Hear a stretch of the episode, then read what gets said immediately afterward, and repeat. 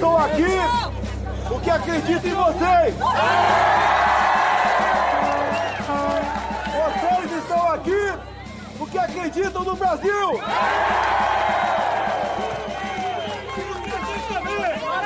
Nós não queremos negociar nada. Nós queremos é ação pelo Brasil. Este foi o presidente da República no domingo, ao final de uma semana em que trocou o ministro da Saúde e sofreu derrotas no Congresso e no Supremo. Jair Bolsonaro animou uma manifestação em Brasília que pedia golpe militar e volta do AI-5, tudo ao arrepio da Constituição. Na segunda-feira, ele mudou de conversa. Não tem fechar nada, dá licença aí. Aqui é democracia. Aqui é respeito à Constituição brasileira. E aqui é a minha casa e a tua casa. Então peço por favor que não, não se fale isso aqui. Supremo aberto, transparente, Congresso aberto, transparente. Nós, estamos, nós, o povo, estamos no governo. O morde a sopra de Bolsonaro acontece no momento em que o Brasil, ainda longe do pico, contabiliza quase 2.600 mortes e mais de 40 mil casos de Covid-19. Antes da entrevista, numa conversa com apoiadores, Jair Bolsonaro voltou a minimizar as mortes causadas pelo coronavírus. Lamentamos as mortes, lamentamos. Certo? É a vida, né? A gente vai morrer. Da redação do G1, eu sou Renata Loprete e o assunto hoje é a crise política que torna o Brasil ainda mais frágil diante da pandemia. Nosso convidado hoje é o cientista político Fernando Abrúcio, da Fundação Getúlio Vargas, que se recupera em casa de um quadro moderado de Covid-19. Terça-feira, 21 de abril. Fernando, mais uma vez o presidente ultrapassa uma linha inédita e depois recua. Não exatamente para o ponto em que a gente estava antes, mas ele recua. Onde isso nos deixa? Do ponto de vista institucional? Renato, o problema é isso virar uma coisa normal. Porque, na verdade, o presidente faz o papel do médico e o monstro. Tem dia que ele está como monstro, falando contra a democracia, e tem dia que ele está como médico, defendendo a democracia. Se isso virar uma coisa muito normal, Renato, isso é muito ruim porque, é, de fato, as instituições não sabem como jogar esse jogo. A situação atual é que as instituições estão tentando evitar a quebra democrática, mas estão muito perdidas com esse jogo maluco do Bolsonaro. Você disse nas últimas horas que esta é a nossa crise institucional mais grave desde aquela que resultou no golpe de 1964. Por quê? Nossa crise é a mais aguda desde o golpe de 64 por três razões. A primeira é que nós temos uma pandemia, que é algo muito incerto, não sabemos quando vai acabar, muita gente vai morrer e vai desorganizar a sociedade. A segunda é a crise econômica, que tem a ver com a pandemia, mas há algum tempo já a gente não vem bem na economia. Dia de ontem, dia do Exército Brasileiro. O povo nas ruas, em grande parte, pedindo a volta ao trabalho. Desde quando começou esse problema, há mais de um mês, eu venho falando que devíamos tratar desses dois problemas simultaneamente. É, é, claro que a crise econômica é grande já no plano internacional, mas no plano nacional o governo foi muito lento em responder e o que tende a transformar numa crise econômica ainda maior, maior do que a que foi no período Dilma. E o terceiro é que nós temos um governante, o principal líder do país, que não respeita as instituições. Ele faz um jogo de Dr. Jack Mr. Hyde, de médico e monstro, que prejudica as instituições. Então, quando você junta pandemia, uma enorme crise econômica, com um presidente que não respeita as instituições e cria um jogo maluco do ponto de vista político, isso vai fazer com que a gente saia muito pior depois da crise. Que a gente não vai conseguir tratar bem essa crise. Ainda uma pergunta, Fernando, sobre o que o presidente fez e disse no domingo. Eu ouvi de alguns políticos, inclusive de alguns é, críticos do Bolsonaro, de que ele não chegou a defender explicitamente o AI-5. Os manifestantes levavam cartazes com mensagens contra a democracia e proibidas pela Constituição. Eram contra o Supremo Tribunal Federal, contra o Congresso, defendendo uma intervenção militar e pedindo a volta do AI-5, o ato institucional da ditadura militar que fechou o Congresso, caçou políticos, suspendeu direitos, instituiu a censura à imprensa e levou à tortura e morte de presos políticos. Uma das faixas da manifestação de hoje dizia, abre aspas, intervenção militar com Bolsonaro no poder, fecha aspas. Eu te pergunto, tem alguma diferença ou a diferença é apenas que a defesa explícita será feita da próxima vez? Eu acho que tem uma diferença, porque o Bolsonaro também joga com ambiguidade. O pessoal geralmente conspira para chegar ao poder. Eu já estou no poder.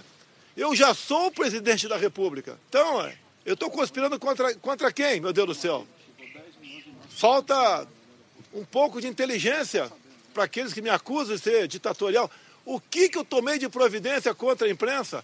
contra a liberdade de expressão. Eu sou realmente a Constituição. Ele quer a ambiguidade porque ele precisa emparedar as instituições, dizer que ele tem um, uma parte da sociedade, o povo, como ele diz, contra as instituições, mas ele não quer atravessar completamente o Rubicão porque ele sabe que se ele atravessar completamente o Rubicão e tiver uma quebra democrática, ele não terá apoio dos militares, não terá apoio do Congresso, do STF e a economia brasileira vai para o buraco, o dólar vai para 10 reais. Né? Então, assim, eu acho que ele tem jogado muito com ambiguidade e tentando emparedar as instituições.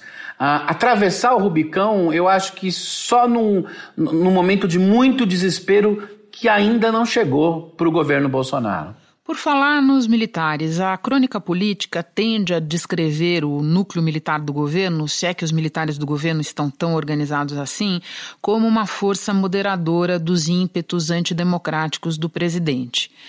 Será, Fernando, quais seriam as evidências disso? Olha, eu acho que os militares tentam até moderar o presidente, como tentaram moderar na situação do Mandetta, tentaram moderar. Será? É, mais, mais recentemente com a própria declaração do presidente é, no domingo.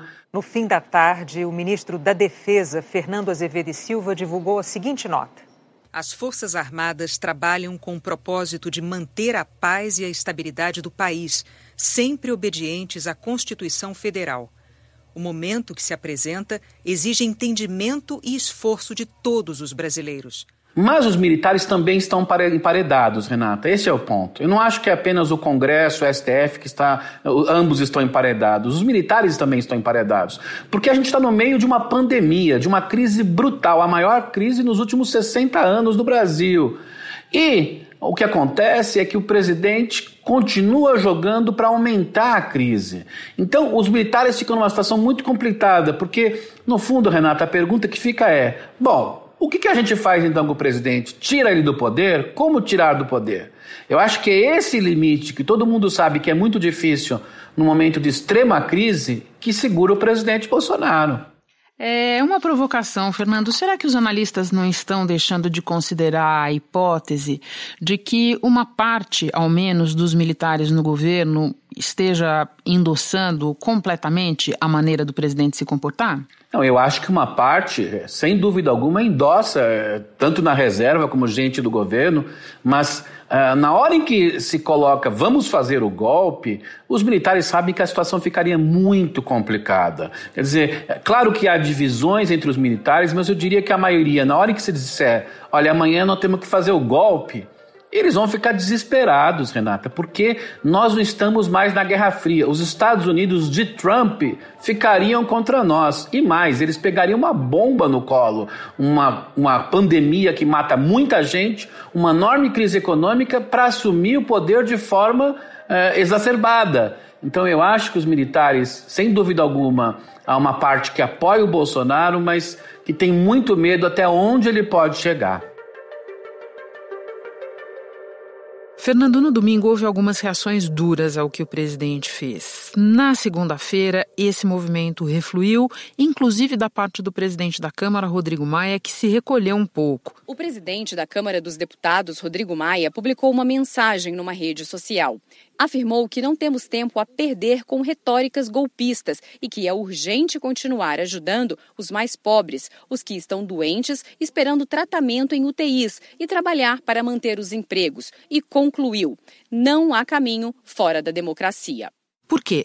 Olha, eu acho que parte dos atores mais importantes do sistema político, essa parte acha que o Bolsonaro quer que eles reajam mais forte. Essa parte quer que o Bolsonaro, é, na verdade, essa, essa parte acha que o Bolsonaro quer que eles comecem um processo de impeachment. Para ele se colocar como uma situação tão grave como essa, como aquele que é a vítima do processo, como aquele que tem que ganhou uma eleição com muitos votos, e no meio de uma pandemia, isso desorganizaria todo o sistema político, econômico e social do país. Na verdade, Renata, eu acho que o Bolsonaro está fazendo isso agora porque, por incrível que pareça, é um paradoxo, a crise o protege.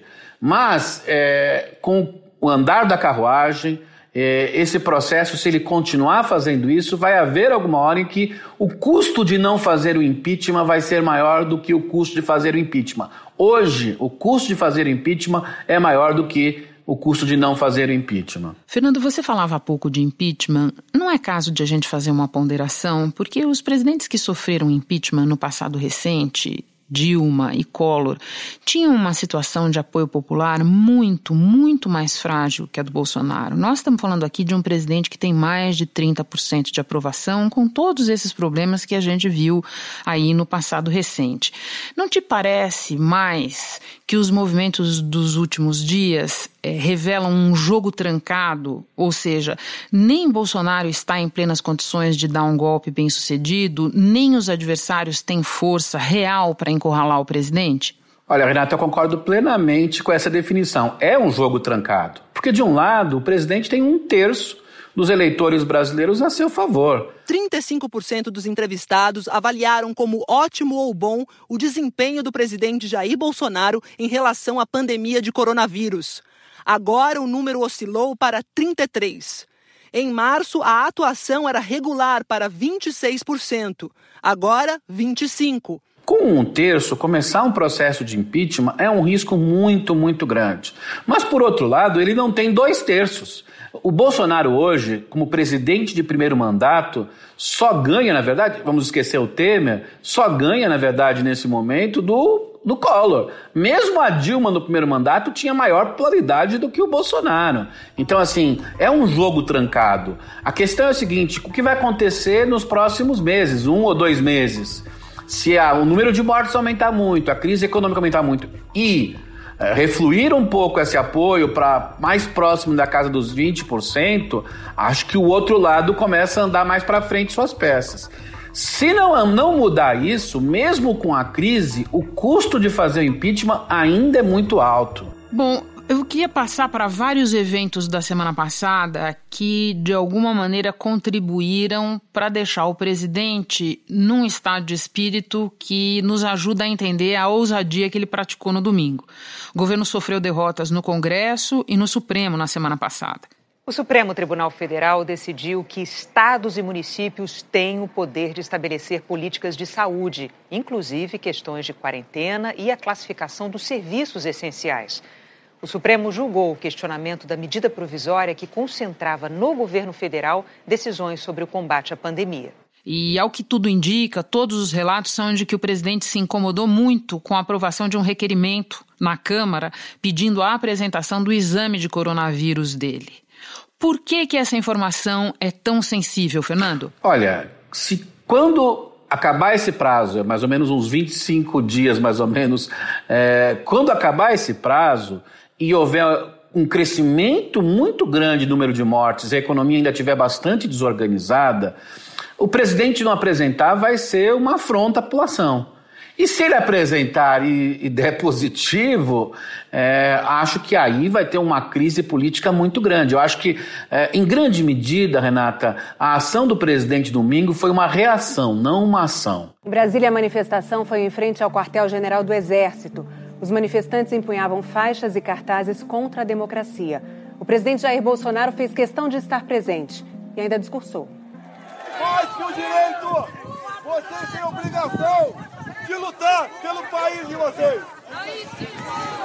Contem com o seu presidente para fazer tudo aquilo que for necessário para que nós possamos manter a nossa democracia e garantir aquilo que há de mais sagrado entre nós, que é a nossa liberdade. Ele reagiu ao que sofrera na semana anterior e, sobretudo, esse pedido que o presidente da Câmara permitiu que andasse ali na Câmara Federal, esse pedido do, uh, do, do, do exame de coronavírus do presidente, o colocou numa situação muito complicada, porque se daqui a algo em torno de 20 dias o presidente tiver que apresentar e for positivo e o número de mortes tiver triplicado em relação ao que temos hoje, a situação política dele fica muito difícil. Então, eu acho que o presidente está reagindo a uma situação em que ele tem perdido muito. É interessante porque as instituições não têm levado adiante o impeachment, mas não tem feito com que o presidente seja o vencedor é, tranquilo. Ao contrário, as, as instituições, o STF, os governadores, a Câmara e mesmo o Senado, que é mais tranquilo, tem reagido e, e de alguma forma reduzido reduzido o poder do presidente. É, em troca, o presidente tem reagido mobilizando o seu eleitorado, mobilizando inclusive com discursos antidemocráticos, para dizer o seguinte: olha, se vocês colocarem impeachment na mesa, eu tenho bala na agulha para evitar que isso ocorra, e nós estamos numa crise tão grande que isso é, deixará que todo, transformará todos nós em culpados. Eu acho que esse é o jogo do Bolsonaro. Certo. A gente falava da aprovação do requerimento. Quero te fazer ainda mais uma pergunta relativa à Câmara. Uma outra descrição muito frequente da, das relações em Brasília no momento é a, a, relação de atrito entre o presidente e o Congresso. E, e muita gente imagina esse jogo como um jogo preto e branco, ou seja, é, o Congresso unido e o presidente do outro lado. Mas a gente percebe também, Fernando, que está em curso neste momento uma tentativa clara do Palácio do, do Planalto e do próprio Bolsonaro de isolar o Rodrigo Maia, atraindo para si é, forças é, é do chamado Centrão. Neste momento em que nós conversamos, vários presidentes de partidos do chamado Centrão estão oferecendo ombro para o presidente, estão se apresentando apresentando é, como alternativa ao bloco de poder liderado pelo Rodrigo Maia.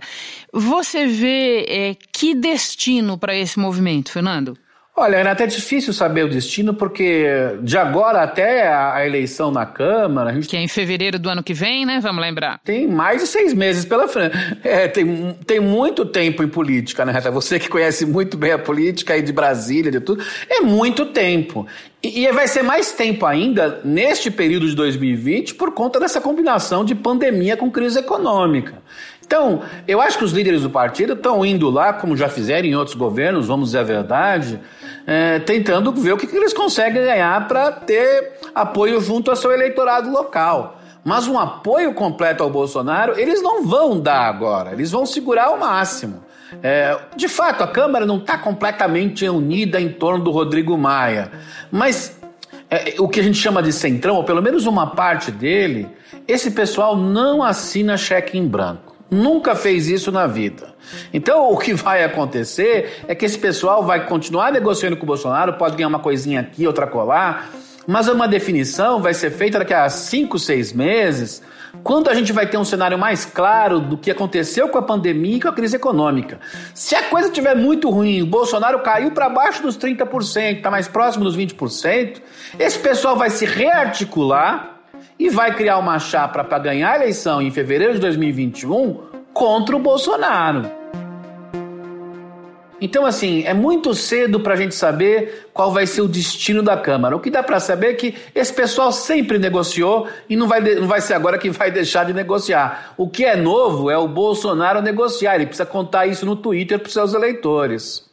Toda essa disputa política está acontecendo enquanto casos e mortes de Covid-19 escalam no Brasil. Nenhum país do mundo está enfrentando o vírus em meio a uma crise política deste tamanho. Quando a conta chegar, ela chegará para quem? É, a, a, história do Bolsonaro, toda a narrativa que ele criou, é para que essa conta caia no colo dos governadores e prefeitos, e talvez um pouco no Congresso, mas sobretudo no colo dos governadores e prefeitos. Em nenhum momento eu fui consultado sobre medidas adotadas por grande parte dos governadores e prefeitos. Tenho certeza que eles sabiam o que estavam fazendo. O preço vai ser alto. Tinham que fazer alguma coisa? Tinham. Mas se, porventura, exageraram, não bote essa conta, não no governo federal, não bote essa conta, mais essa conta, nas costas do nosso sofrido povo brasileiro. Porque ele acha que a crise econômica vai ter um peso maior na percepção das pessoas do que o número de mortes. É um cálculo muito arriscado, Renata, porque se esse número de mortes. Eh, veja, abrir os negócios agora não quer dizer que vai diminuir a doença e o número de mortes. Se esse número de mortes continuar nos próximos seis meses e escalar num nível muito grande, o Bolsonaro será responsabilizado mais do que os governadores. Então, essa briga da, de começar a abrir para o comércio né, é um risco que eu corro. Porque se agravar, vem para o meu colo. Agora, o que eu acredito que muita gente já está tendo é, consciência que tem que abrir. Então, assim, é um cálculo de que os eleitores preferem o emprego e em que cenário, Fernando? Vamos, então, já que a gente está fazendo um exercício de, de futurologia, em que cenário o presidente é bem sucedido e os governadores pagam uma conta maior do que a dele? Porque neste momento, por exemplo, a gente tem em São Paulo uma fatia de oposição às medidas é, restritivas, duramente restritivas, aplicadas pelo governo Dória. Tem, mas se a gente olhar a pesquisa do Datafolha, os governadores têm um apoio hoje mais de 20 pontos percentuais acima do Bolsonaro. Isso é impressionante, isso é raro no Brasil. 55% dos entrevistados aprovam a condução do governador do Rio de Janeiro, Wilson Witzel. Já a gestão do governador de São Paulo, João Dória, tem 51% de aprovação dos paulistas. Por fim, a condução do governo federal no combate à pandemia, sob o comando do presidente Jair Bolsonaro, tem 33% de aprovação nacional. Geralmente o presidente tem um apoio maior do que os governadores. Então, já por enquanto, o cenário é mais favorável aos governadores. É, nós temos dois cenários, no, fim, no fundo, é, é triste falar. Um cenário é que morra menos gente do que o impacto da crise econômica. Ninguém sabe o tamanho disso. Quer dizer, em algum momento começar a ter um número de mortes que vai, digamos, crescendo bem pouquinho mês a mês. Pode acontecer isso? Pode, não é impossível. A epidemiologia não tem bola de cristal para saber isso. Mas o segundo cenário, que é um número de mortes que ainda não chegou ao seu auge, é, também tem grandes, talvez tenha até mais chances de acontecer. No primeiro cenário, quem se beneficia é o Bolsonaro. Essa é a aposta dele. Que morra menos gente e as pessoas sintam mais a crise econômica. Um segundo cenário, Bolsonaro perde mais. Eu diria, é interessante, Renata, que no curtíssimo prazo, quem está sendo mais beneficiado é o Bolsonaro, porque no curtíssimo prazo as pessoas estão desesperadas com a desorganização da sua vida econômica e social. Daqui a dois ou três meses, se a gente não chegar ao platô daqui a dois, três meses, ou seja, não chegarmos ainda ao cume dessa doença, quem será mais prejudicado será o Bolsonaro. E aí culpar os governadores vai ser mais difícil. Se usar a previsão do Mandetta por mais dois meses, maio e junho, para chegar ali no, no cume do platô, se isso acontecer, digamos, o final de maio, começo de junho, vai ser muito difícil para o Bolsonaro. Ele terá muitas dificuldades de convocar seu grupo para apoiá-lo na rua. Fernando, muito obrigada pela conversa, pelos esclarecimentos. Que bom que você sarou. Bom trabalho para você aí. Obrigado a você. Antes de terminar, mais um dos nossos lembretes. Na dúvida sobre como diferenciar os sintomas de uma gripe comum daqueles do coronavírus, você pode recorrer a quatro plataformas do Ministério da Saúde que auxiliam no diagnóstico. O Disque Saúde número 136, o chat online pelo site saude.gov.br/coronavírus, o aplicativo Coronavírus SUS e o WhatsApp número 99938 0031 DDD 61. Este foi o assunto podcast diário disponível no G1 e também nos aplicativos Apple Podcasts, Spotify, Deezer, Google Podcasts, Castbox. Nos aplicativos você pode assinar a gente e assim ficar sabendo sempre que tiver novo episódio. Eu sou Renata Loprete e fico por aqui. Até o próximo assunto.